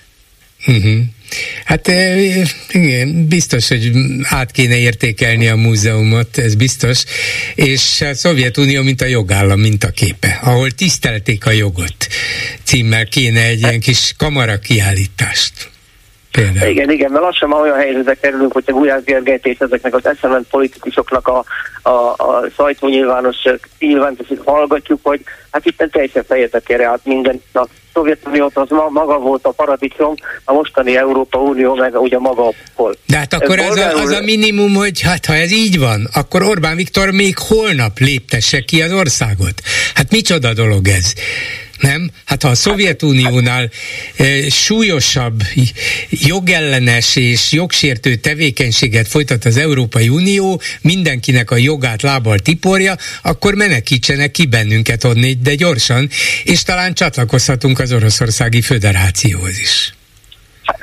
Hát, ahogy a tegnapi betelefonálót hallottam, aki tulajdonképpen fosta a szót a Fideszről, és a Orbán Viktornak mindenben igaza van, akkor, akkor szerintem lehet, hogy ez történne. Polgár úr a napokban beszélt Bauer Tamással, és az jutott eszembe, hogy én 2020-ban beszéltem önnel akkor is, és hogy akkor volt a félideje a választásoknak, és akkor mondtam önnek ugyanazt, amit Bauer Tamás, hogy ha félidőben nem vezet a, a, az ellenzék nagy fölényel ugye a közönök kutatásokba, akkor megette a fel az egész választást. Azt hiszem most is ott tartunk. Tehát ahogy Bauer Tamás idézni, hogy ilyenkor, hogyha ha, ha ez van, akkor az ellenzéknek mire kell készülni a 2026-os választásra? Kármentésre? Vagy az újabb bukásra? Hát, Ezt talán át kellene gondolni, hogy, hogy erről is kellene beszélni, hogy, hogy fél időben hol tartunk akkor hogyan tovább? Akkor nem kellene megint valamin változtatni? Hát ez a félidei, ez a félidei megmérettetés egyes ellenzéki pártok szerint arra jó, hogy megmutatja, hogy kit mennyien támogatnak az európai választáson, és akkor kiderül, hogy kinek milyen ereje van, kinek milyen támogatottsága, befolyása, és majd ennek tudatában egy ilyen bizonyíték alapján lehet felkészülni a 2020-as választásra, mert így most a 2022-es közös vereség után után hát csak a közvéleménykutatásokra hagyatkozhat mindenki. De majd, ha lesznek biztos eredmények, akkor kiderül, hogy ki mennyit ér. Így lehet aztán felépíteni az új ellenzéki együttműködést. Hát a ugye bolgár hogy a medián az, aki ugye, ugye ö, nagyjából közel megjószolta a választásoknak az eredményét, nem csak ezt, hanem az előzőt is. Ott a mostaninál kicsit nagyobb tévedésben volt, de ugye ő neki, ugye nagyon lehet hallgatni arra, hogy milyen eredményeket hoznak, és a mostani eredmények nem azt mutatják, hogy az ellenzék vezetne olyan nagy fölényen a, a, a teljes népesség körében. Azt nem, hiszem, hogy hát ez, ez nem, nem mutatja, héten. csak ez most nem is érdekli az ellenzéki pártokat, hanem az érdekli, hogy a másik ellenzéki párthoz képest én így állok, vagy úgy állok, és akkor ennek tükrében, vagy ennek figyelembevételével határozzuk meg, hogy kinek milyen szava van az ellenzéki stratégia kialakításában. És amit ön mond, ugye ez a, ez a közösségű a megint a nagy bukáshoz, ugye, Volgár úr? Hát én attól tartok, hogy igen, igen. igen. A másik a Pálinkás József, jól mondom professzor urat, akivel beszélt valamelyik nap? Igen. Ő neki volt, amit, amit én is idéztem önnek pár éve, csak én nem voltam benne biztos, hogy teljesen jól emlékszem, ön akkor nem cáfolt és nem is erősített meg ebben. Ugye Pálinkás József idézte azt, hogy Orbán Viktor egy parlamenti felsorolásában azt mondta, hogy nem, ő, nem az elmúlt rendszerrel volt neki baja, hanem az azt kiszolgáló személyekkel. Igen, igen, ezt, igen. Ezt én akkor mondtam önnek, és mondom, nem sem fontos, hogy így volt, de hát akkor a Pálinkás ezt mondja, akkor száz de, de így, így volt, volt, igen, igen, igen, volt egy ilyen nagyon, nagyon furcsa mondata Orbánnak, de mondta. De ez nem egy nagyon furcsa mondat, hanem ez egy nagyon jó mondat, amit, amit, amit nagyon is meg lehetne lovagolni, és nem lovagolnak meg. Nem Ar- arra nem emlékszem, hogy ezt hol mondta, mekkora nyilvánosság előtt. A parlamentben mondta. Igen? Még az Igen. is lehet, megpróbálok majd utána nézni, hogy hol mondta, de mondta, ez nem kétséges. Mindenesetre nem tért rá vissza, lehet, hogy ő maga nem tartotta annyira jónak, hogy ezt elismételje, de lehet, hogy így gondolja a mai napig polgárruha utána jár, akkor megköszönöm, de és hogyha így van, és a parlamentben mondta, akkor ezt nagyon, nagyon sokszor hangsúlyozzák, és térjenek is rá, ez egy nagyon fontos mondat a jövő szempontjából, mert akkor tényleg Szovjetunió demokratikusabb volt, mint Brüsszel. És még utoljára polgárul, azt tudom mondani, hogy végre, végre, hogy az Európai Parlament csinált egy ilyen állásfoglalást, és szavazott erről. E, valamint nap beszéltem a déli műsorba a szerkesztő urat, és ott mondtam neki, hogy Magyarország eljutott arra pontra, hogy önmagától mi, magyar állampolgárok, mi azok az ellenzékiek, akik próbálunk demokratikusan gondolkodni, önmagunktól nem vagyunk képesek ezt a rendszert megdönteni. Vagyis, ahogy a Bauer Tamás mondja, választásokon. Nem tudjuk önmagunktól, mert már annyira gyenge a érdekérvényesítő képességünk, annyira gyenge az egész demokratikus berendezés, hogy ezt nem lehet. És ezen felül ugye a másik nagy probléma, és visszatérve arra, hogy miért nem mennek az emberek sztrájkolni, miért nincs az, hogy a ellenzéki pártot nagy tömeget tudnak módosítani. Azért, mert Fidesz sajnos három olyan nagy uh, dolgot tett, amivel az ellenzéki pártok nem tudnak versenyezni. Ez a három, én úgy gondolom, a nők 40, tehát hogy 40 éves munkaviszi elmentek nyugdíjba, a 25 év alattiaknak ugye a adómentessége, és ugye a három és a több gyerekesek ugye a, a családi adókedvezmény ez olyan sok szavazót szerzett a Fidesznek, hogy erre az uh-huh. ellenzők nem tud válaszolni. Még hozzátenném azt is, mert ehhez tartozik ezekhez a példákhoz, a, a személyi jövedelemadó egységes leszállítása 15%-ra. Igaz, hogy a minimálbért megadóztatták, ez talán ellene szólt némileg, de azért a többség valószínűleg ezzel a 15%-os esziával elégedett, és nem bízik abban talán, hogy az ellenzék nem emeli föl mondjuk a magasabb keresetűeknek. Ez, ez így van, Bolgár, és az is, hogy nem tud az ellenzék nagyobbat ígérni. Nem. Az, hogy demokratikusabban működne, az, hogy igazságosabbat tenni az adórendszert, igazságosabbat tenni a rezsicsökkentést kezdve minden. Ez sajnos nem elég e, hívó szó azoknak az embereknek, akik most konkrétan valamennyit, most nem konkrétan hogy a rezsicsökkentésről beszélek, de nagyon sok mindenben, mint a nők 40, a családi adókedvezmény, ugye a, főleg a magasabb keresetűeknek, ne, nem hiszik el, hogy ennél az ellenzék többet tudna adni. Én úgy gondolom, hogy ez az egyik legfontosabb dolog, amit az ellenzéknek valahogy fölül kellene őverelni, nem tudom hogy. Hát én tudatlan vagyok ebbe, nem tudom hogy, és főleg úgy, ugye, hogy még mindig nem találták meg azt a megfelelő vezetőt, mert nagyon fontos, hogy egy ilyen karizmatikus és gazember vezetővel szemben föl kell állítani egy olyan demokratikus és erős vezetőt, aki úgy mondjam ellensúlya, ellenpontja tudna lenni ennek a maffia formának, ennek a mafiózónak. Köszönöm szépen, Bolgár, Én is köszönöm, volna. viszont hallásra. Háló, jó estét kívánok! Jó estét kívánok! Hallgatom. Juhász Ibrahim, jó estét kívánok! Bolgár örömmel hallom a műsorát. Örülök, hogy még egyáltalán van Magyarországon ilyen rádióadó. Egy picit én nem, nem ilyen magaslatokba szárnyalnék, és maximálisan egyetértek az előttem betelefonálókkal. Én egyetlen dologra kérném szépen a véleményekkel kapcsolatban. Tegnapi napon az internetet bolgarászva láttam, hogy a MOL vezérkara tavalyi jó munkájának eredményeként mintegy két és fél milliárd forintnyi jutalmat kapott. Én azt hittem, hogy ez ma tele lesz a sajtó ezekkel, ezzel a hírrel és ezzel kapcsolatos megjegyzésekkel. Én látom rosszul a dolgot, én egy nyugdíjas vagyok egyébként, hogy itt azért valahogy nagyon elgurult valami. Azért, azért, tehát itt én elismerem, hogy jól dolgoznak, de egy Nobel-díjas az ennek a töredékét kapja. De az, hogy egy állami cég vezetője jól végzett munkájának gyümölcsekét kap 9, majdnem 900 millió forintot. Egy jól végzett, jól uh, sikerült, sikeres év után, itt nincs azért valami probléma. Ugye a MOL azért nem teljesen állami cég, az államnak kisebbségi Igen. tulajdona van, de tudjuk, hogy meghatározó szerepe ebben. Mondjuk az állam vagy a kormány nélkül Hernádi Zsolt nyilván nem vehetett volna föl ekkora Igen. juttatást, de hát ez egy részvénytársaság, úgyhogy ezt a részvényeseknek kell bizonyos értelemben szentesíteniük, vagy jóvá hagyniuk majd, és ők feltehetik a kérdéseiket, hogy ez mégis hogy történt.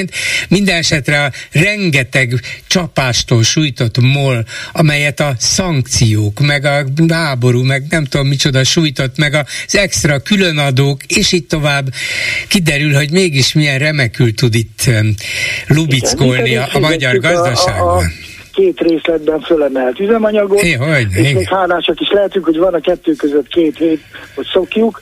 Igen, szóval egyszerűen, de, de vérlázító. Tehát itt valami azért valami nagyon nem, nem, nem, nem, nem működik itt valami. Hát igen, az a baj, hogy ezt is megszoktuk, mint annyi minden mást, és igen. igaza van, tulajdonképpen amikor most ezt fölemlítette, én is hirtelen megrázkodtam, hogy jé, láttam ezt, igen, fel is tűnt, volt is róla véleményem, de aztán elengedtem a dolgot, mondván, hogy hát ez nem fogja megrázni a hallgatókat. Kit érdekel, hogy Hernádi Zsolt most éppen sok tízmilliárdos vagyon uh, uraként még akkor hozzátesz 800 valamennyi milliót. Az embereket már nem érdekli, azt mondják, hát igen, tudjuk, igen. hogy ezek az emberek milliárdosok, súlyos pénzeket keresnek, nem baj, legalább magyarok, vagy legalább azt csinálják, ja, amit Orbán igen. Viktor akar. Igen. Elnézést, majd ilyen egyszerű dologgal tartottam föl. Azt hittem, hogy, hát vagy remélem, hogy azért másnak is van erről véleménye, és majd előbb-utóbb hangot is kapnak, vagy adnak a véleményükre. Köszönöm szépen. Köszönöm, Viszont hogy fölhívta rá figyelmünket. Viszont hallásra. Háló, jó estét kívánok! Jó estét kívánok, Tibor vagyok. Igen, parancsolja. Talán Sándor történt beszélgetés hallgattam, és ugye az első mondatokban találtam olyat, amivel én nem értek egyet, aztán felhívtam önöket. Nem az egész beszédét kritizálom, csak egy momentumot, mégpedig azt, hogy nem érdemes a választások vonatkozásában egyszerű többségi célt kitűzni, hanem kétharmados többséggel. Mert nem lehet ugye az egyszerű többséggel. Igen. Hát lehet, lehet, hogy a semmi szót használta, nem tudom. Kicsit szélsőséges. Én 40 éve jogászként dolgozom, és tudom a jogértelmezős csíny, jogértelmezés alkalmazás csinyát, vinyát. És nem szabad ilyen szélsőségesen felfogni a dolgokat, mert a Fidesz által megalkotott jogszabályokat is lehet úgy értelmezni, mert olyan tánkeretet biztosítanak, ami a egyszerű többséggel hatalom jutott ellenzék, ellen, ö, ellenzéknek is megfelelő mozgásteret biztosít. Tud erre hát, esetleg valami a, konkrét példát? Lehet, hogy ön érti, lehet, hogy egyszerűbb hallgatók ezt nem értik, de ha gondolja, megmagyarázom. Hát ha egy-két konkrét példát tud hozni, akkor a hallgatók is érteni fogják.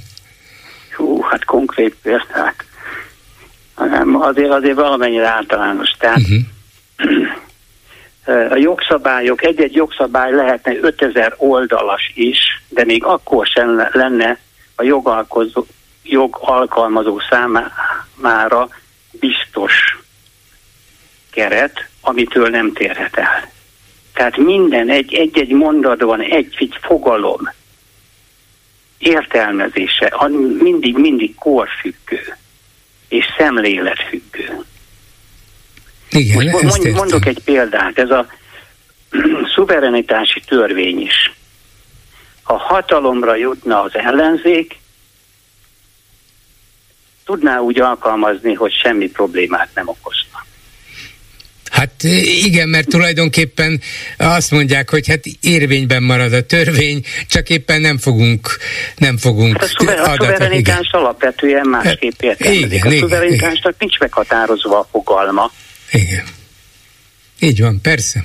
Tehát nem szabad ilyen szélsőségekben. Minden kis eredménynek örülni kell, tehát ha egyszerű többséggel sikerül nyelni a választást, örülni kell, és az egy nagyon nagy előrelépés. Igen, de nyilván, nagy, nyilván csintalan arra gondolt, és akkor itt a lengyel példára is utalt, meg utalhatunk mi is, hogy ott van a lengyel ellenzék nem is kis többséggel, de nem kétharmaddal nyert, és ráadásul Lengyelországban nem is kétharmados többséggel hozott törvényekkel nem tudták megváltoztatni az alkotmányt sem, de mégis olyan emberek vannak fontos intézmények élén kinevezve, még évekig, akiknek a leváltása nélkül mondjuk a lengyel köztelevízió, közrádió, műsora, műsorkészítési gyakorlata nem változtatható meg, tehát le kellett váltaniuk. Ez nyilván a törvények értelmezéséből következően a kormány szerint megtehető, az ellenzék szerint nem, tiltakozhatnak, felforgathatják az országot, ha akarják, és ugyanígy ügyészek, bíróságok, ha egyszer az előző kormány teleültette az összes fontos intézményt a saját embereivel, akkor, akkor adott esetben egy egyszerű többséggel nem lehet őket leváltani, csak súlyos jogi és egyéb politikai konfliktusok árán. Igen, de, de hát ha én az ő helyükben lennék most ott, akkor én ezt szétcsendesen csinálnám, és nem ilyen Hát ők csendesen csinálják, csak az ellenzék. Azt az igen. amit végső. Igen, csendesen lehet megpróbálni, de az ellenzék, amelyik kormányon volt korábban Lengyelországban, az minden nagyobb zajt akar csapni, és fog is. Hát ezt tudom, tudom, ez így működik. Még, még egy dolgot mondanék, lehet, hogy nagyon meglepő lesz, de kétharmados többséggel az ellenzék hatalomra jutna, még az alk- és, és nyilván az alkotmánybíróság létszámát felduzzasztaná, mert erre lehetőség van, és olyanokat jutna be, akik jutatnak be, akik az alkotmányt másképpen értelmezik. Alapvetően ö, megfordulhatna alkotmányunk értelmezési iránya is. Uh-huh. Alapvetően. Sőt, lehet, hogyha nem jutottának be plusz ö, alkotmánybírósági tagokat, akkor is önmagában az alkotmánybírósági bírók érzékelnék azt, hogy hoppá, most most már nincs mögöttünk, és nincsen, nem kell el, annak az elvárásnak megfelelni, majd egy más elvárásnak kell megfelelni, mert az alkotmányt is jó, hát na jó, én is tudom, nagyon tágan értelmezik, és nagyon nagy tág kereteket biztosít az értelmezés. Hát természetes, ugye látszik még a mai eléggé egynemű alkotmánybíróságban is különböző határozatokat úgy hoznak, hogy vannak ellenvélemények, vagy párhuzamos Igen. vélemények, pedig Igen. alapvetően szerintem nagyjából mindenben egyetértenek, politikailag valószínűleg mindenképpen, és mégis képesek eltérően értelmezni. Igen. Tehát nagyon nagy keretek vannak, nem kell itt kétharmados többség. Még, a négy, négy év alatt még ki se tudják meríteni a lehetőségeket. Uh-huh. Hát, de én még politikailag is érzek azért ebben valami, valami üzenetet, hogy tessék neki látni azzal az ambícióval, hogy kétharmados győzelmet akarunk, és hát, kétharmados koalíciót, és, tűzni, és akkor, hát hogy az embereknek adjanak valami célt, hogy és akkor meg tudjuk csinálni a legfontosabb dolgokat. Van, és nem hát marad élete végéig a legfőbb ügyész Polt Péter, még hogyha ez be is van vésve az alaptörvénybe, mert ha kell, ezt is meg tudjuk változtatni. Nem mintha ez lenne a legfontosabb kérdése a magyar választónak, biztos nem. Nem, nem ez a leglényegesebb. Igen. Értem, jó, hát köszönöm szépen, igaza van, én nem bánnám, ha már legalább 51% kal nyerne az ellenzék. jó, köszönöm, köszönöm szépen. Viszont hallásra. Háló, jó estét kívánok! Jó estét kívánok, Kaciba János vagyok. A Juhász miniszterhez kapcsolatban Guly, gulyás, mondani. Gulyás, gulyás. Előtte, vagy gulyás, bocsánat, meg bocsánat. Gulyás, Juhász, mindegy, igen. Jó. Mindegy, madár, madár. Előtte kettő technikai észrevételem lenne, ma is szóba került, hogy nem lehet hallani az ön hozzászólását, beleszólását, kérdését. Egyszerűen nem, nem tudom megérteni, hogy ezt technikailag miért nem lehet megoldani ez az egyik fele, a másik fele pedig... Ilyenkor mindig kérdően nézek a ablak másik oldalán ülő Igen, szóval kollégámra, a, a, és akkor ő is azt mondja, hogy nem érti, mert ön például hall engem.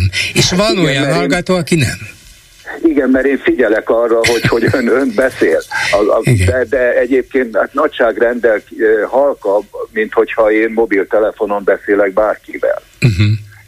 Tehát nem, nem tudom, ezt valahogy meg kellene vizsgálni. Lehet, hogy érdemes egyfajta olyan, csak mondjuk, hogyha egy 24 órán keresztül működő rádiónál ezt megpróbáljuk megcsinálni, akkor le kéne állítani tulajdonképpen az adást, hogy kipróbáljuk, hogy adásban éppen miért nem tudunk szólni a stúdióból élőben a hallgatóhoz, aki otthon a telefonját tartja, de ezt a próbát lehet, hogy érdemes elvégezni. Csak, igen, igen.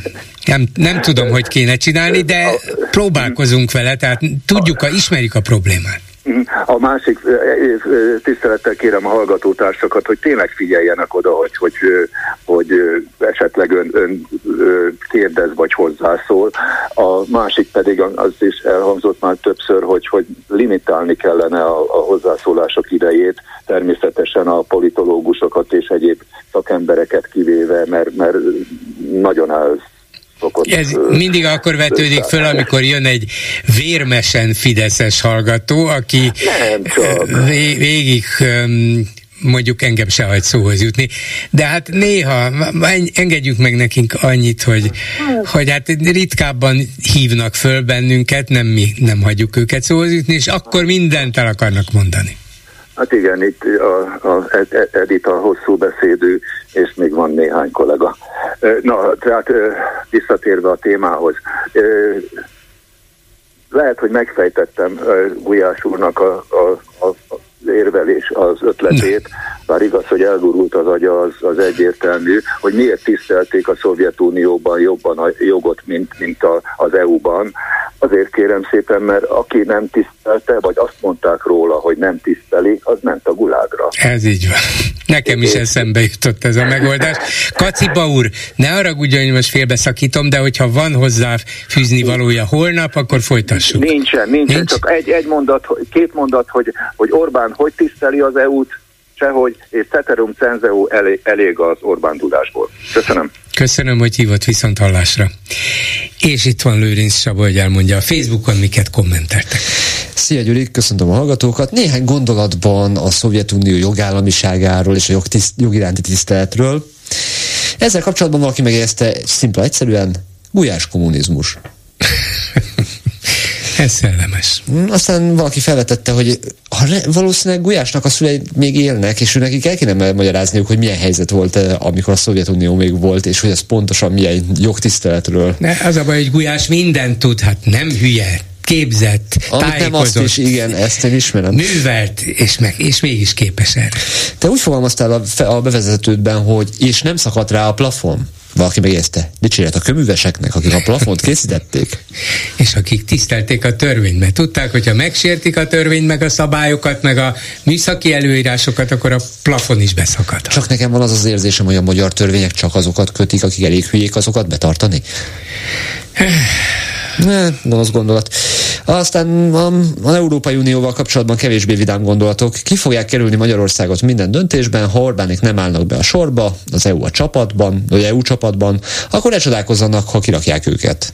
Folyam melyik csapat tűri el, hogy, a játékosa, hogy egy játékosa állandóan öngolt rúg? Hát ugye maximum a kispadra küldik majd, de az még mindig a csapathoz tartozik az a kispad. Nekünk rosszabb lesz, de ki nem tudják rakni valaki meg nagyon-nagyon lelkes volt, és nem kevés iróniával azt írta, hogy kár, hogy csak egy héttel hosszabbították meg a konzultációs hív beküldési határidejét, egyre jobban belejött. A végén már napi csúcson 3, 2376 darab kitöltést tudott megcsinálni interneten keresztül. Ah, igen, igen. Hát szóval mindegy, másfél millió. Nem voltak elég ambiciózusak nem, a fiúk, nem. lányok. Miért nem mindjárt három millió? Hát, vagy 15, nem tudom. Vagy a szavazók többsége, négy és fél millióan mondták azt, hogy így ilyen a magyar szuverenitás. Így van, így van. Ennyi volna a komment szekció. Köszönöm szépen, ezzel a megbeszéljük mai műsora véget ért. Készítésében közreműködött Zsidai Péter, Lőrinc Csaba, Erdei Tünde és Kemény Dániel, Bolgár Györgyöt hallották, viszont hallásra holnap, most pedig jön az Esti Gyors. Esti Gyors, a hírek háttere.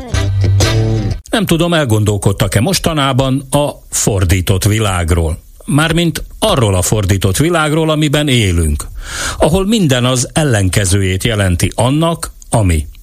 Most éppen Gulyás Gergely mai aranyköpése juttatta eszembe, aki egyenesen azzal vádolta a pedagógus szakszervezeteket, hogy szavai szerint ők voltak a pedagógus béremelés legfőbb akadályai. Így. Ahogy a média szakmában mondani szoktuk, képben, hangban, mikrofon és kamerák előtt, szemrebben és nélkül. Egy civilizált országban Magyarország ugye egyre kevésbé tartozik ebbe a halmazba.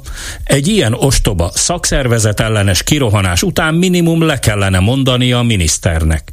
Örökre. Vagy ott van a nemzetközi kapcsolatok világa a diplomácia, aminek minden írott és íratlan szabályát a visszájára fordította már Szijjártó Péter. Gondoljanak csak a külügyminiszter minősíthetetlen hangvételű nyilatkozataira, amikor mondjuk kioktatja az ukrán vezetőket, vagy éppen az egyik legnagyobb szövetségesünk, az Egyesült Államok budapesti nagykövetét küldi el melegebb éghajlatra.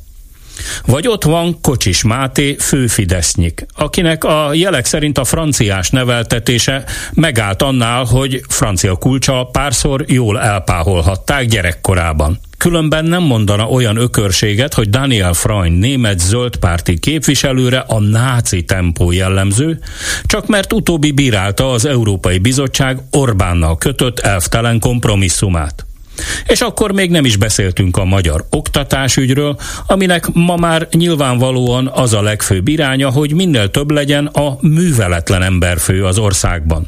Az egészségügy? Ugyan már. Az elkötelezett orvosok és nővérek minden erőfeszítése ellenére maga az állami rendszer is végstádiumban van, aki bekerül oda, jobb, ha előre felveszi az utolsó kenetet mert ma már egy rutin vakbél műtétbe is simán bele lehet halni Magyarországon. Itt tartunk. A szuverenitásunk megvédésével megbízott állami hatóság épp a maradék szabadságunk elvételével foglalkozik. Az igazságügy elejéről már nyugodtan elhagyhatjuk az i betűt. Marad a gasság. 2024-ben is mélységesen igaz George Orwell zseniális meglátása a diktatúrák fordított világáról. Csak hogy az 1984 című regény eredetileg rémítő jövőképnek készült, és nem kormányprogramnak. Az esti gyors mikrofonjánál Hardi Mihály a hírek után azonnal kezdünk. Esti gyors, a hírek háttere.